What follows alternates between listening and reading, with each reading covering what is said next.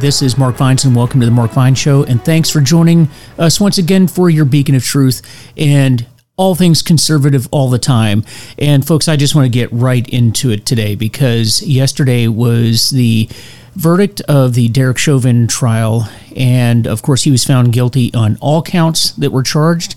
And as I predicted, a long time ago, if you listen to this program, I predicted that that was exactly what was going to happen. And I had confidence that Derek Chauvin was going to be convicted on whatever he was charged with. Not necessarily every count, but I knew that uh, he wasn't going to be walking as a free man. And that's a very good thing because I want to make this very, very clear to you that no one, I do not know anyone, and chances are you don't know of anyone that thought that he should see the light of day after what he did. That was a criminal act that he committed. I've said that before, I'll say it again, and I'll continue to say it. It was a criminal act, and he needed to be punished for him. And the real crime is that he is somebody that was on the department's radar for quite some time, and it demonstrated a lack of leadership in not getting rid of him prior to the time that you know, the, all of this happened and he was taken into custody because he should have never been a police officer. And once he became a police officer, he certainly should not have stayed there for as long as he did, not based on the complaints and what we know about him. That was a lack of leadership. And that's what I wanted to talk about today because you have to take the Chauvin trial and what happened with George Floyd and the tragedy that was uh, the death of George Floyd and look at how this is being politicized because you didn't have to wait long. Um, in fact, it was immediately after the, the uh, conviction that uh, Vice President uh, Kamala Harris and the President, you know, President Biden came out and had to make their statements. And, and I'm going to play for you today the clip of the press conference. And I think it's important to hear the press conference because in it, if you understand statement analysis and you listen very, very closely, you see why they're doing what they're doing, you see what the plan is, and you see what the plan moving forward for the country is. And they really lay out a lot about their agenda in this particular speech, which was given under the cover of celebrating the conviction of Derek Chauvin. But there's a lot more there than meets the eye, and we're going to talk about that. So, let's go ahead and do that. I want to go ahead and play this clip. It's a bit long, folks, and I know it's long, and I apologize for that up front, but you've got to hear it. You've got to hear from them in their own words what they plan on doing with this country. Because it's pretty devious, but at the same time, it's pretty slick. I gotta hand it to you, Democrats that are out there and you listen to the show. You guys are very, very good at getting your way and they talk about what they're going to do right here. So uh, this is immediately after Derek Chauvin's conviction. And why don't you take a listen to your vice president and your president of the United States and see what they had to say? For your steadfastness. Today, we feel a sigh of relief. Still, it cannot take away the pain. A measure of justice isn't the same as equal justice. This verdict brings us a step closer and the fact is, we still have work to do. We still must reform the system. Last summer, together with Senator Cory Booker and Representative Karen Bass, I introduced the George Floyd Justice and Policing Act. This bill would hold law enforcement accountable and help build trust between law enforcement and our communities. This bill is part of George Floyd's legacy. The President and I will continue to urge the Senate to pass this legislation, not as a panacea for every problem, but as a start. This work is long overdue. America has a long history of systemic racism. Black Americans and black men in particular have been treated throughout the course of our history as less than human. Black men are fathers and brothers and sons and uncles and grandfathers and friends and neighbors.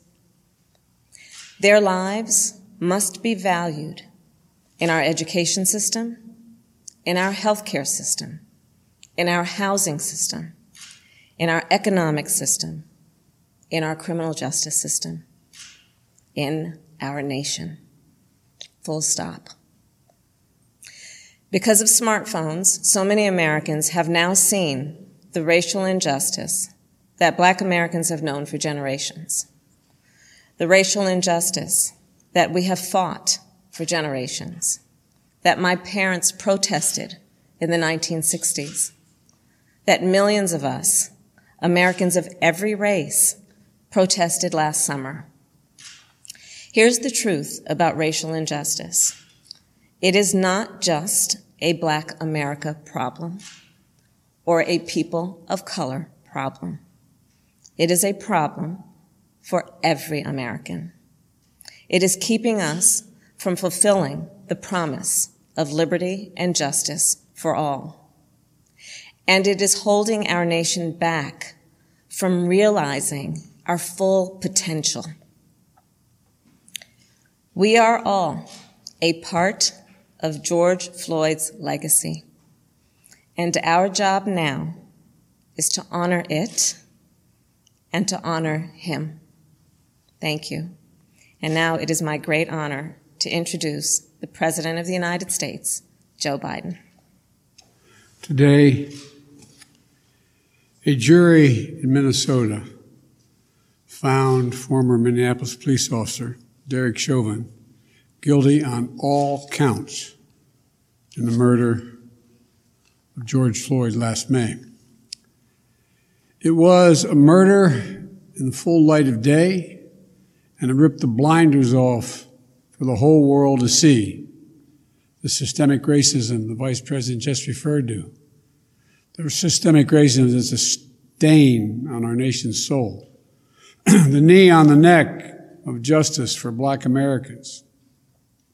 Profound fear and trauma. The pain, the exhaustion that black and brown Americans experience every single day. The murder of George Floyd launched a summer of protest we hadn't seen since the civil rights era in the 60s. Protests that unified people of every race and generation in peace and with purpose to say enough, enough, enough of this senseless killings. Today, today's verdict is a step forward. I just spoke with the governor of Minnesota who thanked me for the close work with his team. I also spoke with George Floyd's family again. Remarkable family of extraordinary courage. Nothing can ever bring their brother, their father back. But this can be a giant step forward in the march toward justice in America. Let's also be clear that such a verdict is also much too rare for so many people, it seems like it took a unique and extraordinary convergence of factors. A brave young woman with a smartphone camera, a crowd that was traumatized, traumatized witnesses, a murder that lasts almost 10 minutes in broad daylight for ultimately the whole world to see. Officers standing up and testifying against a fellow officer instead of just closing ranks, which should be commended. A jury who heard the evidence carried out their civic duty in the midst of an extraordinary moment, under extraordinary pressure. For so many, it feels like it took all of that for the judicial system to deliver a just just basic accountability. We saw how traumatic and exhausting just watching the trial was for so many people. Think about it, those of you are listening. Think about how traumatic it was for you. You weren't there, you didn't know any of the people. But it was difficult, especially for the witnesses who had to relive that day. It's a trauma. On top of the fear so many people of color live with every day when they go to sleep at night and pray for the safety of themselves and their loved ones. Again, as we saw in this trial from the fellow police officers who testified, most men and women who wear the badge serve their communities honorably. But those few who fail to meet that standard must be held accountable, and they were today. One was. No one should be above the law. And today's verdict sends that message. But it's not enough. We can't stop here. In order to deliver real change and reform, we can and we must do more to reduce the likelihood that tragedies like this will ever happen and occur again to ensure that black and brown people or anyone so they don't fear the interactions with law enforcement. That they don't have to wake up knowing that they can lose their very life in the course of just living their life.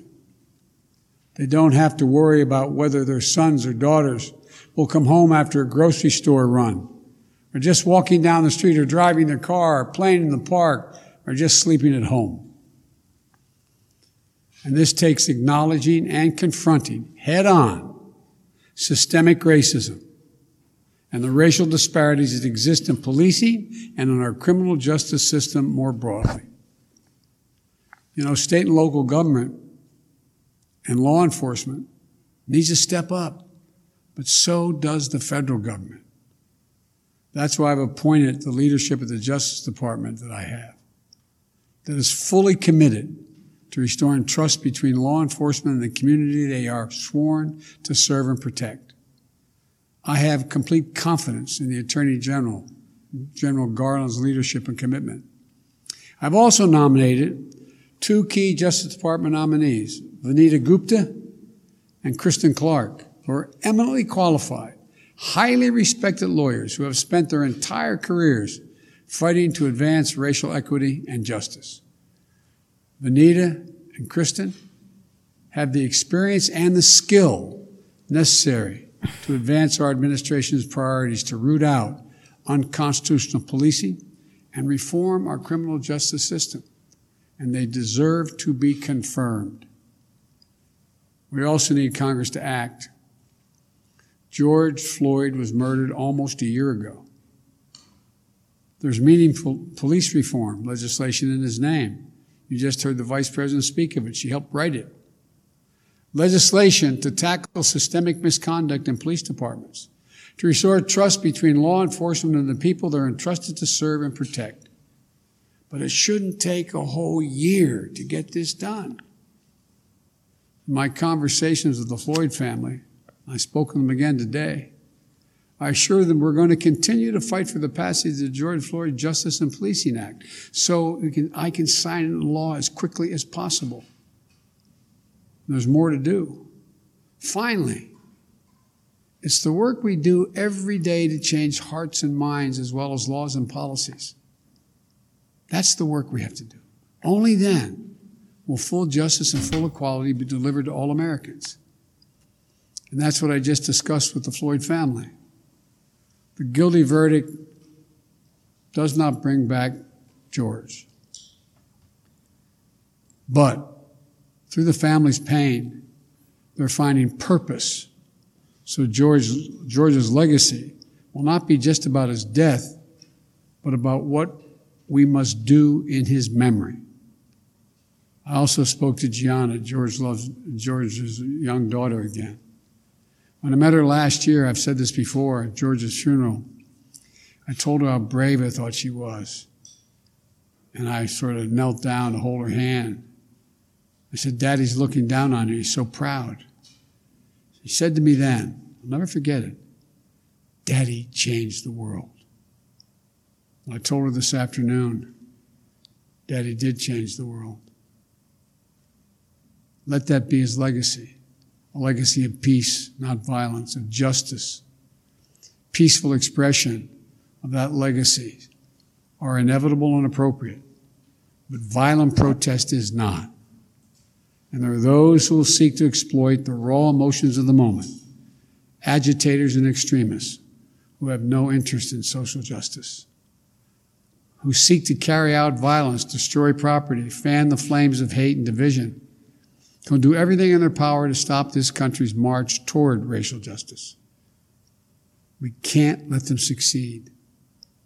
This is a time for this country to come together, to unite as Americans. There can never be any safe harbor for hate in America. I've said it many times. The battle for soul of this nation has been a constant push and pull for more than 240 years.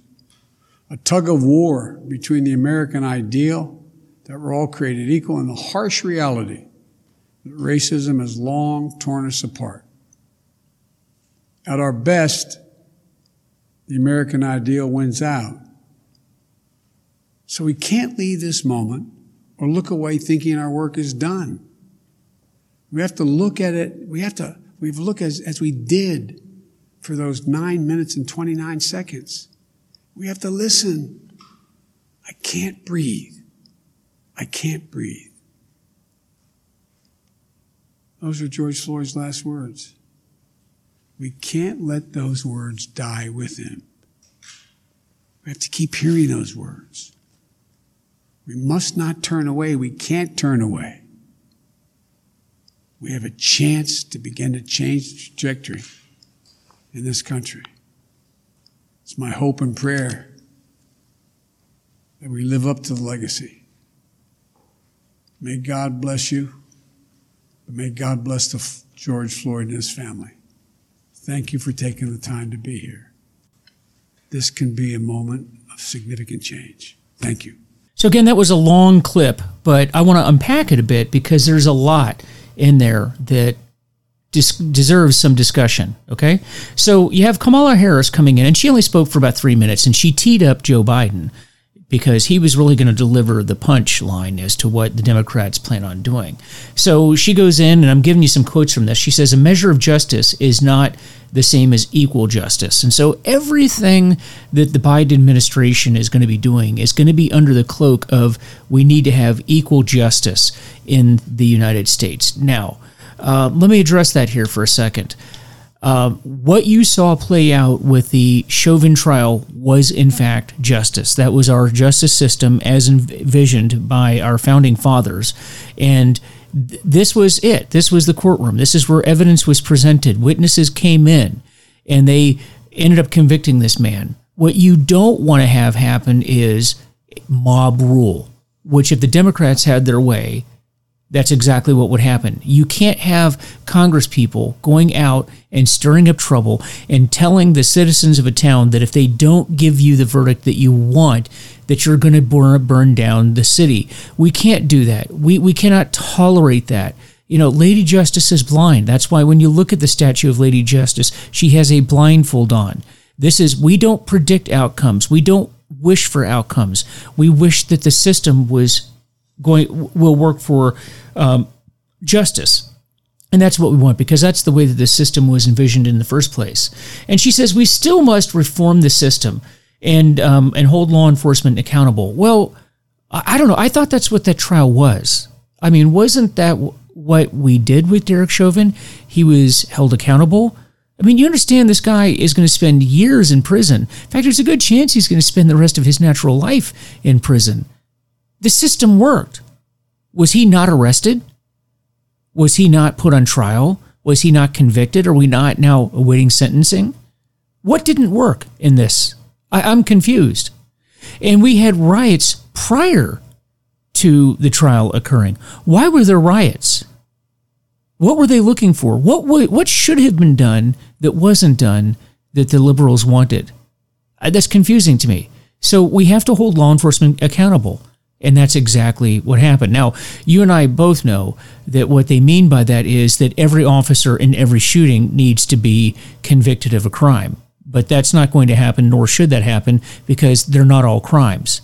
In many cases, they are justified shootings. Now, there was nothing justified about what Derek Chauvin did. Nothing justified about it. I want to be very clear about that. But every case is treated on its own merits, in its own circumstances, and its own evidence but we have to be careful of the mob rule. And then she says that uh, America has a long history of systemic racism.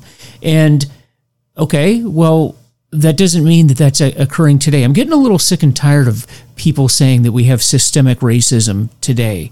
And uh, I was just talking to a college professor last week that actually said that, you know, um, the, the system that we have in place now is the same system that was used to keep slaves in slavery back in the 1860s. And I, I find that just a wholly bizarre statement because um, most of the people that I've worked with over the years couldn't even tell me what years the Civil War took place or who the president was at the time, and to get into deeper details like, you know, what they're doing now is somehow akin to what police officers were doing in the 1860s to keep slaves in place is just, it's just bizarre to me because uh, most Americans can't most Americans can't tell you what century the World War II occurred in.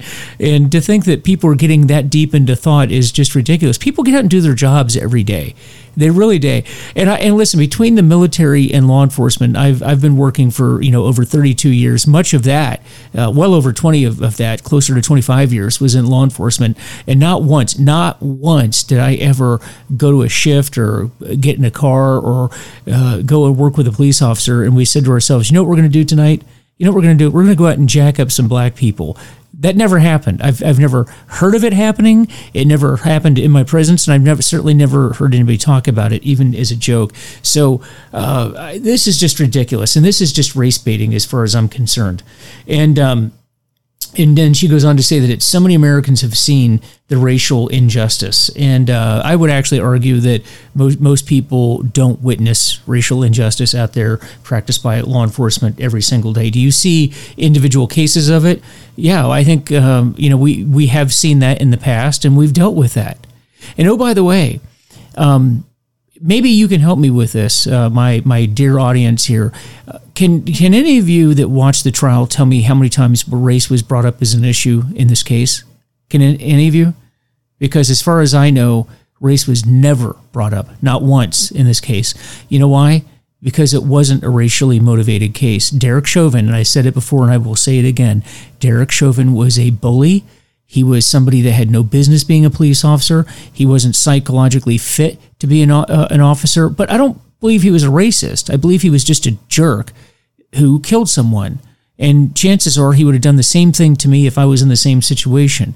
So don't bring race into arguments where race doesn't belong in the argument. It is okay just to say that somebody's a bad person. Now, but I know why Democrats don't do that because it doesn't fit the narrative doesn't fit the narrative, and it doesn't fit for what Joe Biden has in store for America. And so let's talk about that a little bit. Let's just get to what he was driving towards. So he said, once again, that we are suffering from systemic racism. So this term systemic racism now is permeating into every aspect of our society. In fact, um, I'm in another graduate course right now. I'm, I'm working on a on a second um, graduate degree, and I don't know how many times the term systemic racism has been brought into classes that I'm taking, into the academic side of what I'm doing.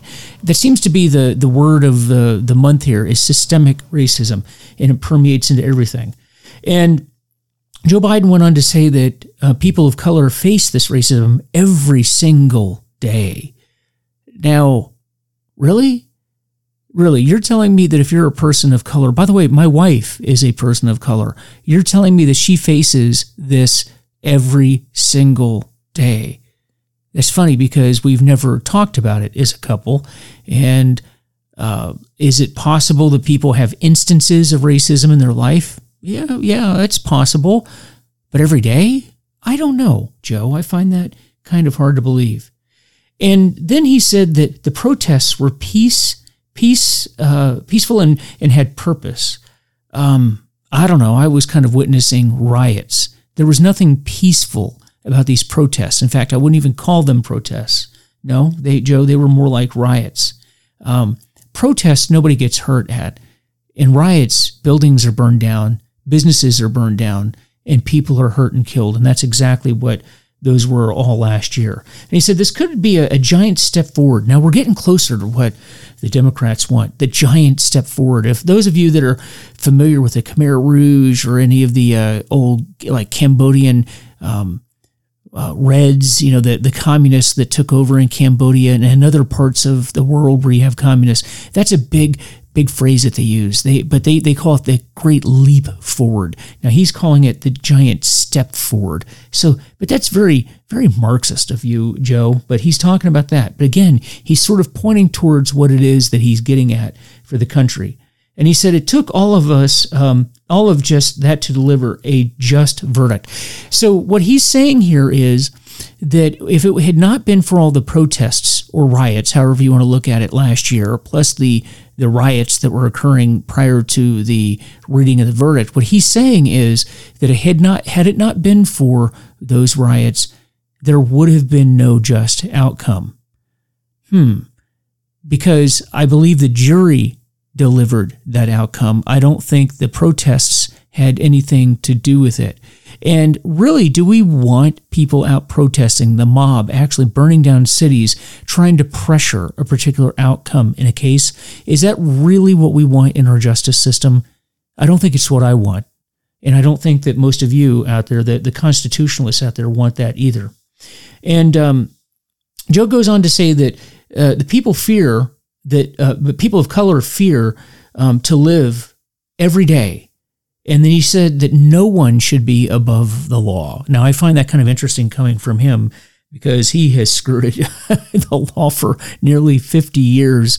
And, um, you know, of course, his son is uh, under investigation, and, and there's ample evidence that Joe Biden is involved in all kinds of fraud uh, with all sorts of countries around the world where he's been on the take. And, but yet he's saying that no one is above the law. So, if uh, these investigations, in the unlikely event that any of these FBI investigations of Biden and his son go anywhere, we're going to have to pull this quote out again where he says, uh, that no one is above the law. So we'll have to hold him to the fire on that. And by the way, they are pushing this legislation, um, uh, which is honoring the memory of George Floyd. And they're saying that it's time that Congress act on this, that Congress do something. Well, you know, Joe, was in the Senate for nearly 50 years, 47 years, I believe is what it was, but close to 50 years.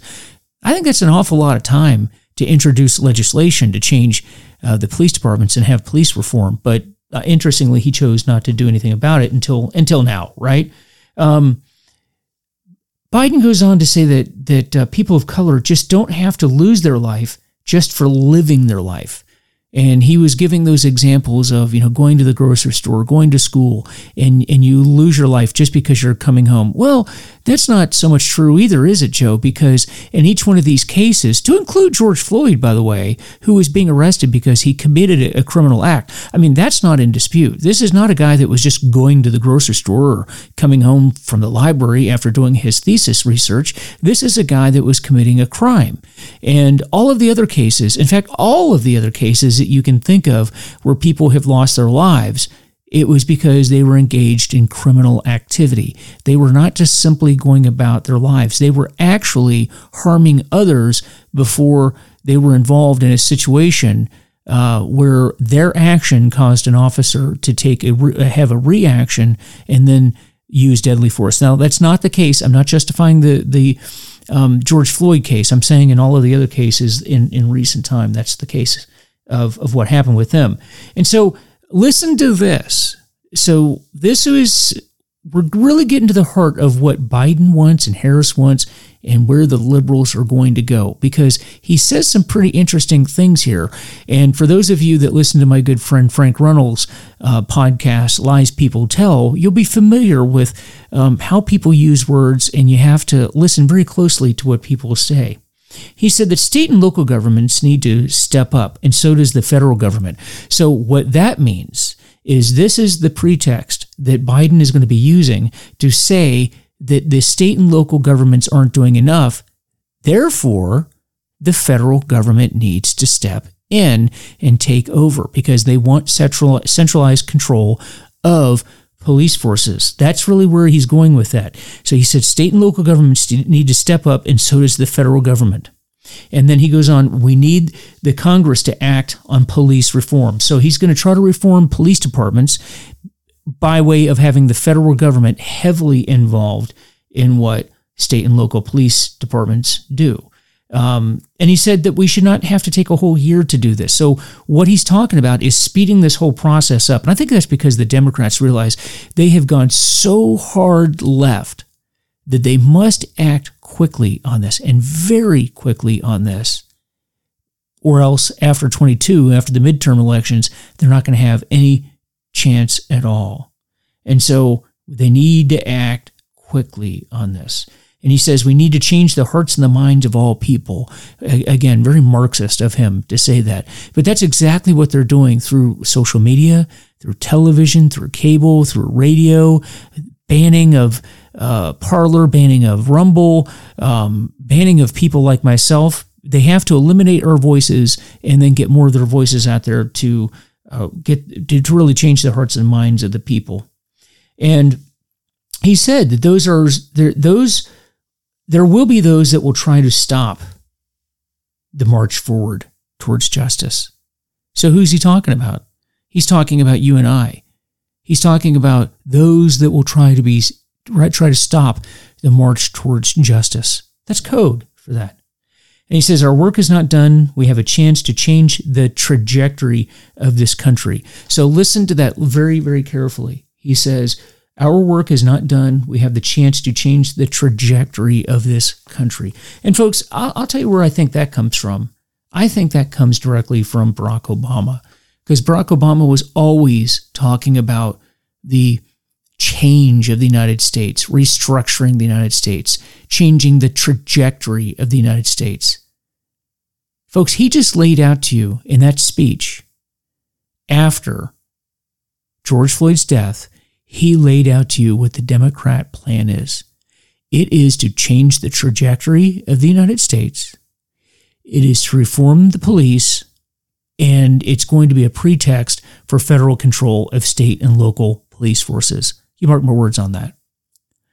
Because you have, and, and they are, uh, from here on out, every single use of force situation that results in a death in the United States, if it involves a black suspect and a white officer, it's going to be at this level. It will be treated at this level. It will be more proof of systemic racism.